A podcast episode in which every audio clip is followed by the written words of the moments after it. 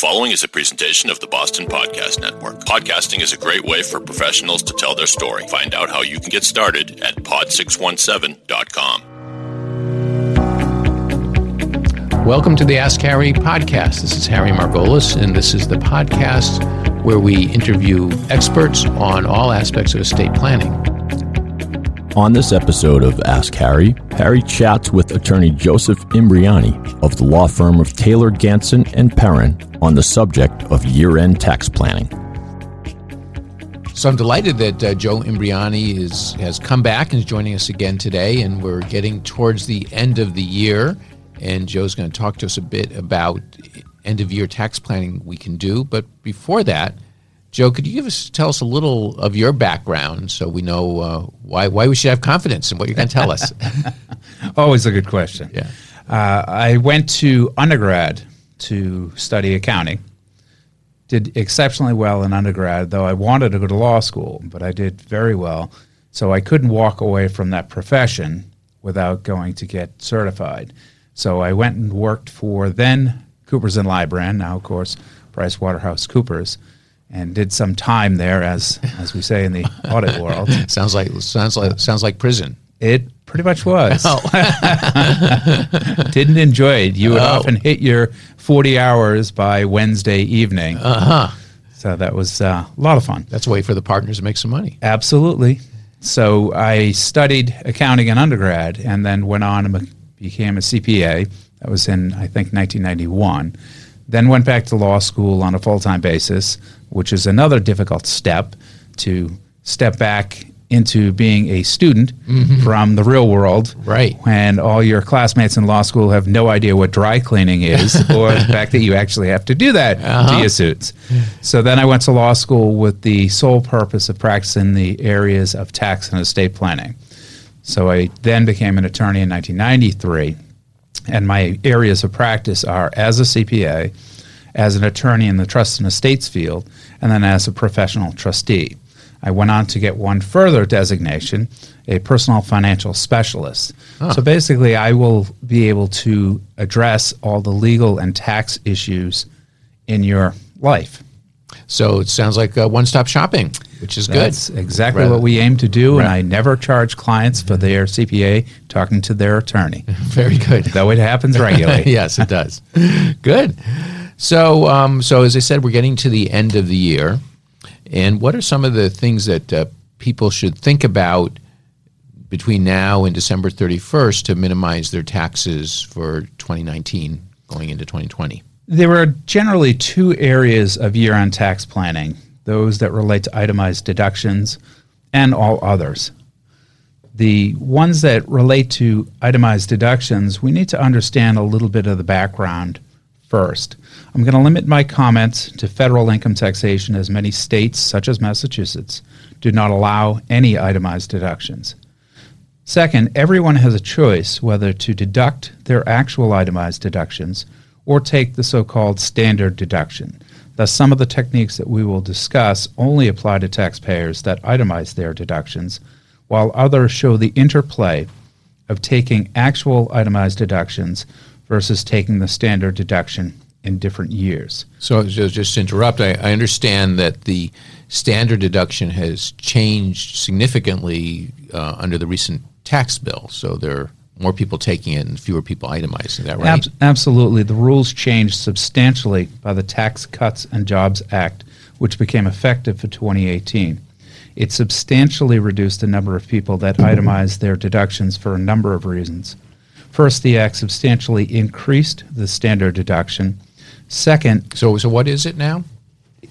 the standard deduction depends upon your filing status, mm-hmm. which we'll get into a couple of examples explaining how clients will evaluate whether or not to itemize their deduction. Getting back to the Tax Cuts and Job, Jobs Act, in addition to reducing the number of people that itemize their deductions by increasing the standard deduction, it also limited items of deduction, one of which that hits most people is the so called SALT limitations. Your state, local, and real estate taxes, including excise taxes, are limited to a maximum of $10,000.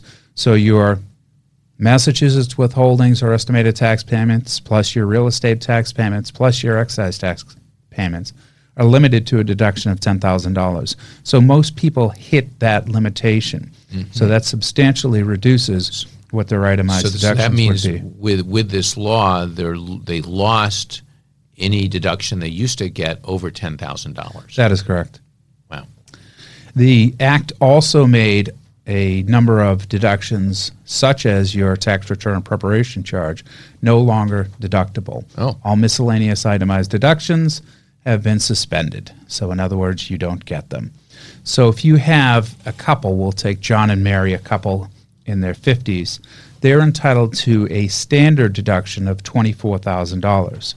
Assuming they hit their $10,000 limitation on taxes, John and Mary would need to have $14,000 in home mortgage interest and charitable contributions for it to be more advantageous for them to itemize their deductions.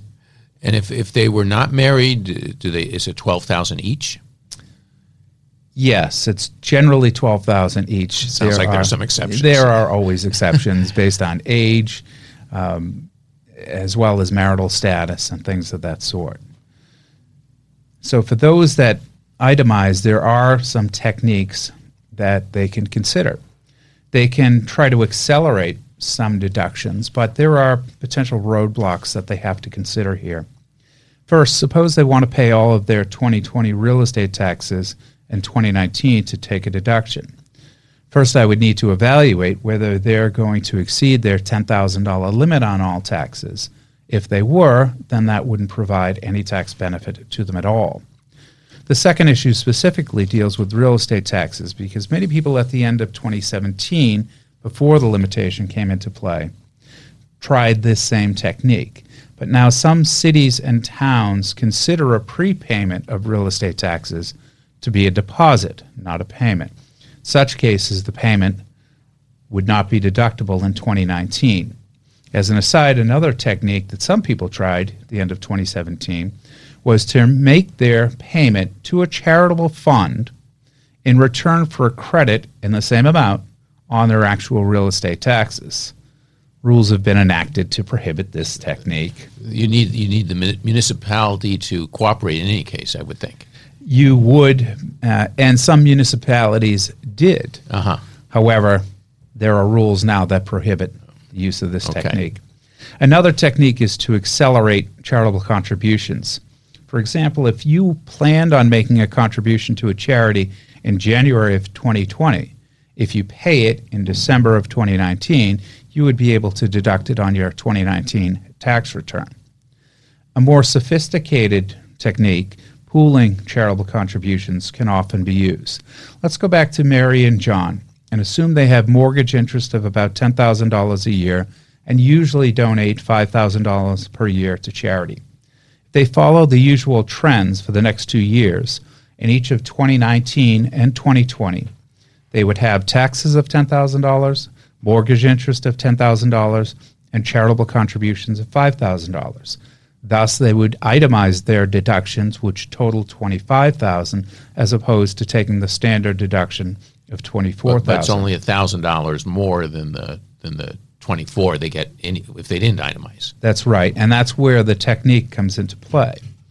If they were to accelerate all of their 2020 charitable contributions into 2019, then they would be able to deduct $10,000 in charitable contributions in 2019. So, thus, on their 2019 return, they would have itemized deductions of $30,000 $10,000 of taxes, $10,000 of mortgage interest, and $10,000 of charitable contributions. Then on their 2020 return, they could take the standard deduction of $24,000. So for the two years, they would have deductions of $54,000, an increase of $4,000, which at a tax rate of 25% will save them $1,000. And at a higher tax rate, it would save them more. Absolutely.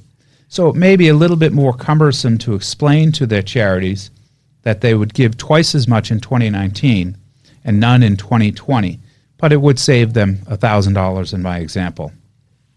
Thus, generally accelerating deductions is a good technique, but you have to be careful about the rules and the limitations. And it probably depends how close you are to that $24,000 standard deduction, because if you're going to be way over it anyway, because you have a big mortgage or you make a lot of charitable contributions, then it probably doesn't matter so much. Well, actually, in that case, if you were already going to itemize, it would help you to accelerate deductions that you can take. But again, you have to think through and say, this is a deduction for real estate taxes, but I've already hit my $10,000 limit, so it will produce no tax benefit to you of accelerating that deduction.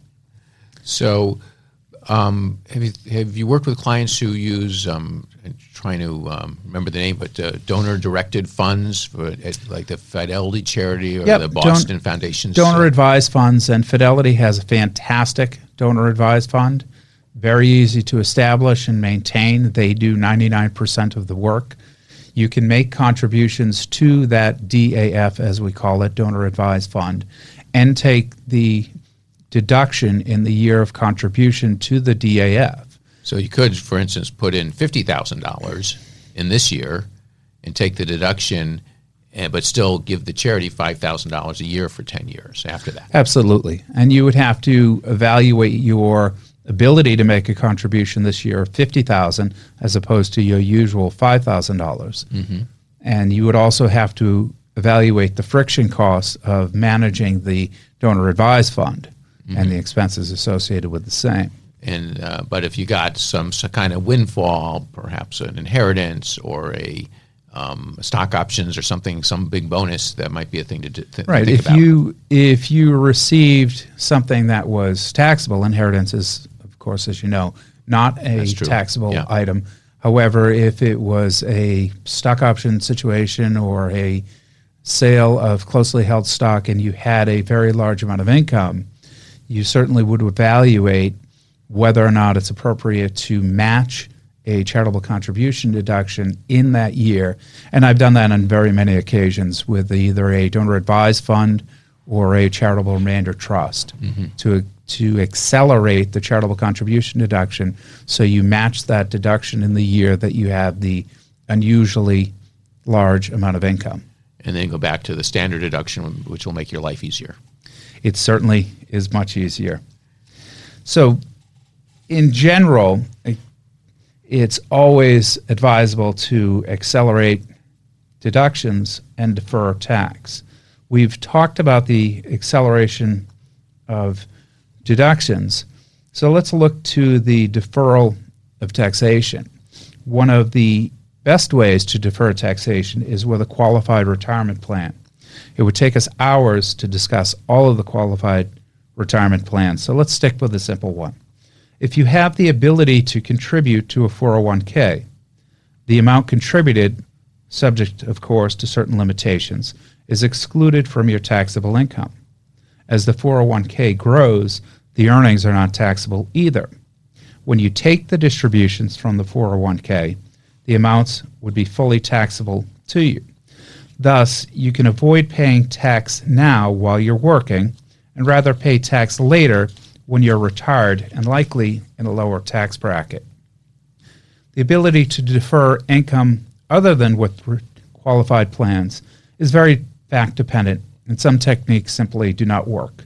For example, if you did not cash your payroll checks earned in December of 19 until January of 2020, the wages would still be taxable on your 2019 tax returns.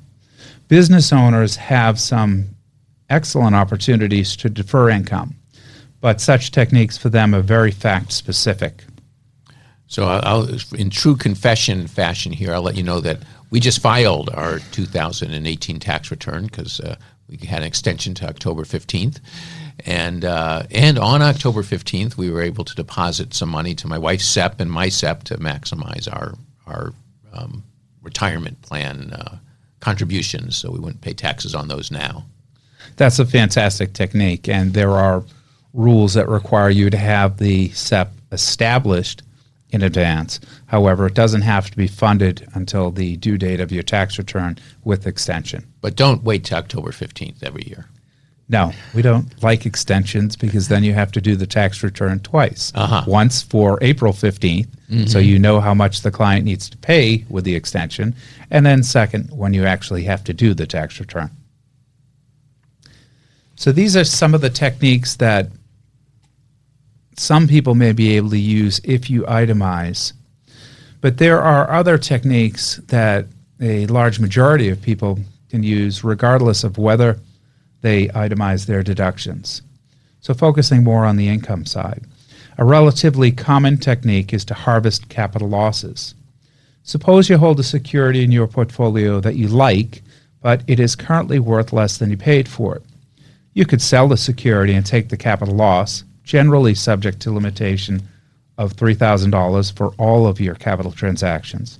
However, if you like the security and want to continue to own it, you have a couple of choices.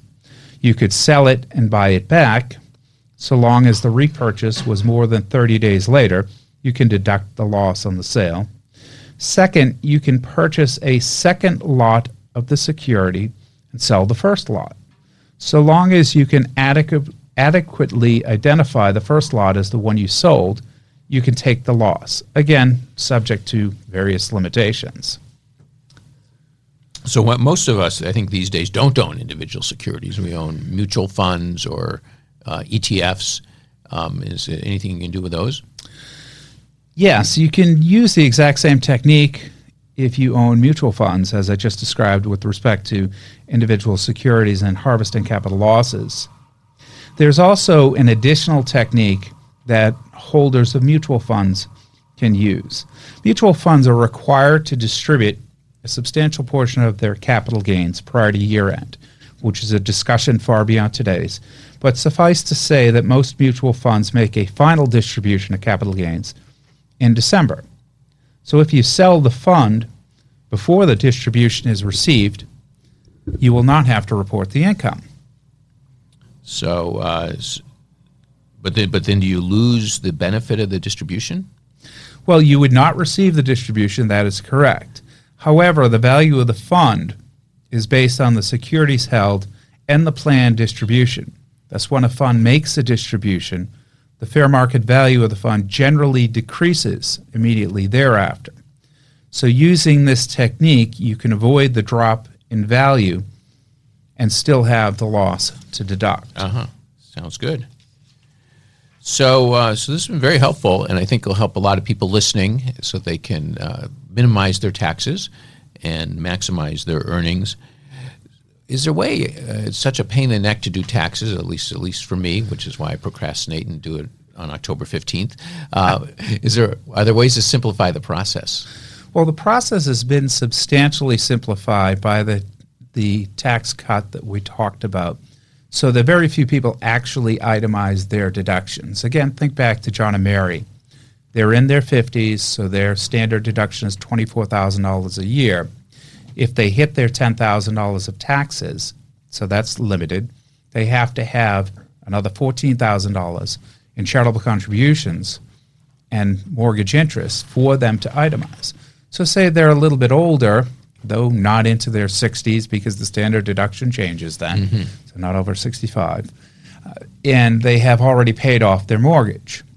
Unless they make substantial charitable contributions in excess of 14000 per year, they're not going to itemize their deductions. Mm-hmm. So there are so few people itemizing their deductions today that their tax returns should be relatively simple to complete. And, and then they don't have to keep track of all that and add it all up at the end of the year and try to get it nope. right. Just pick up the standard deduction that applies to your circumstances and go ahead and take that. Uh, many people also noted the substantial change in the forms for 2018 and how most of the forms have writing on a quarter to a half of the page and the balance of the page remains blank.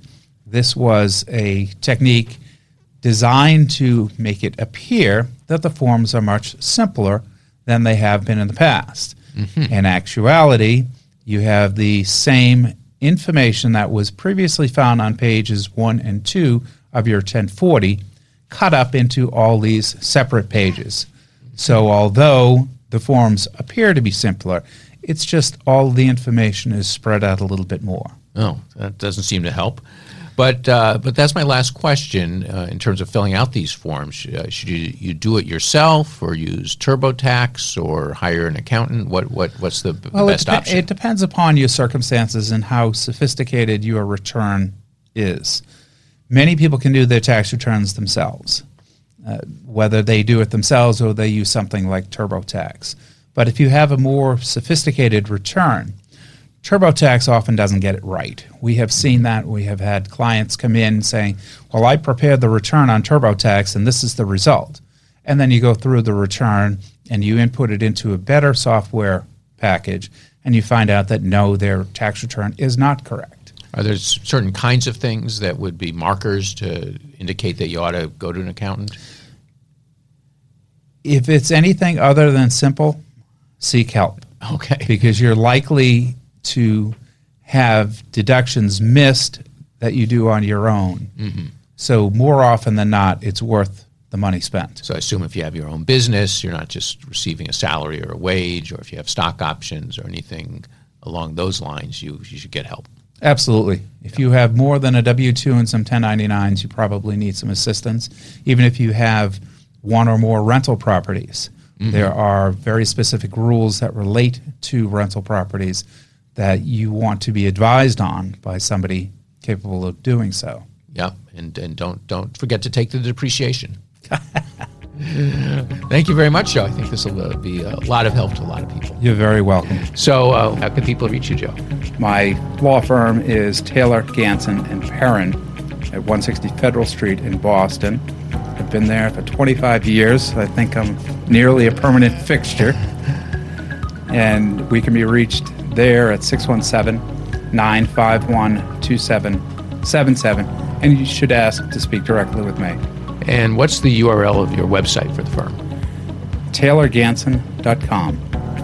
Thank you very much, Joe. Thank you, Harry. Thank you for listening to the Ask Harry podcast. If you liked what you heard, please share it with your friends and colleagues. If you have questions about estate planning, you can find answers at askharry.info. And if you don't find your answer there, you can post a question and I will respond to it. You can also subscribe and listen to future episodes on iTunes.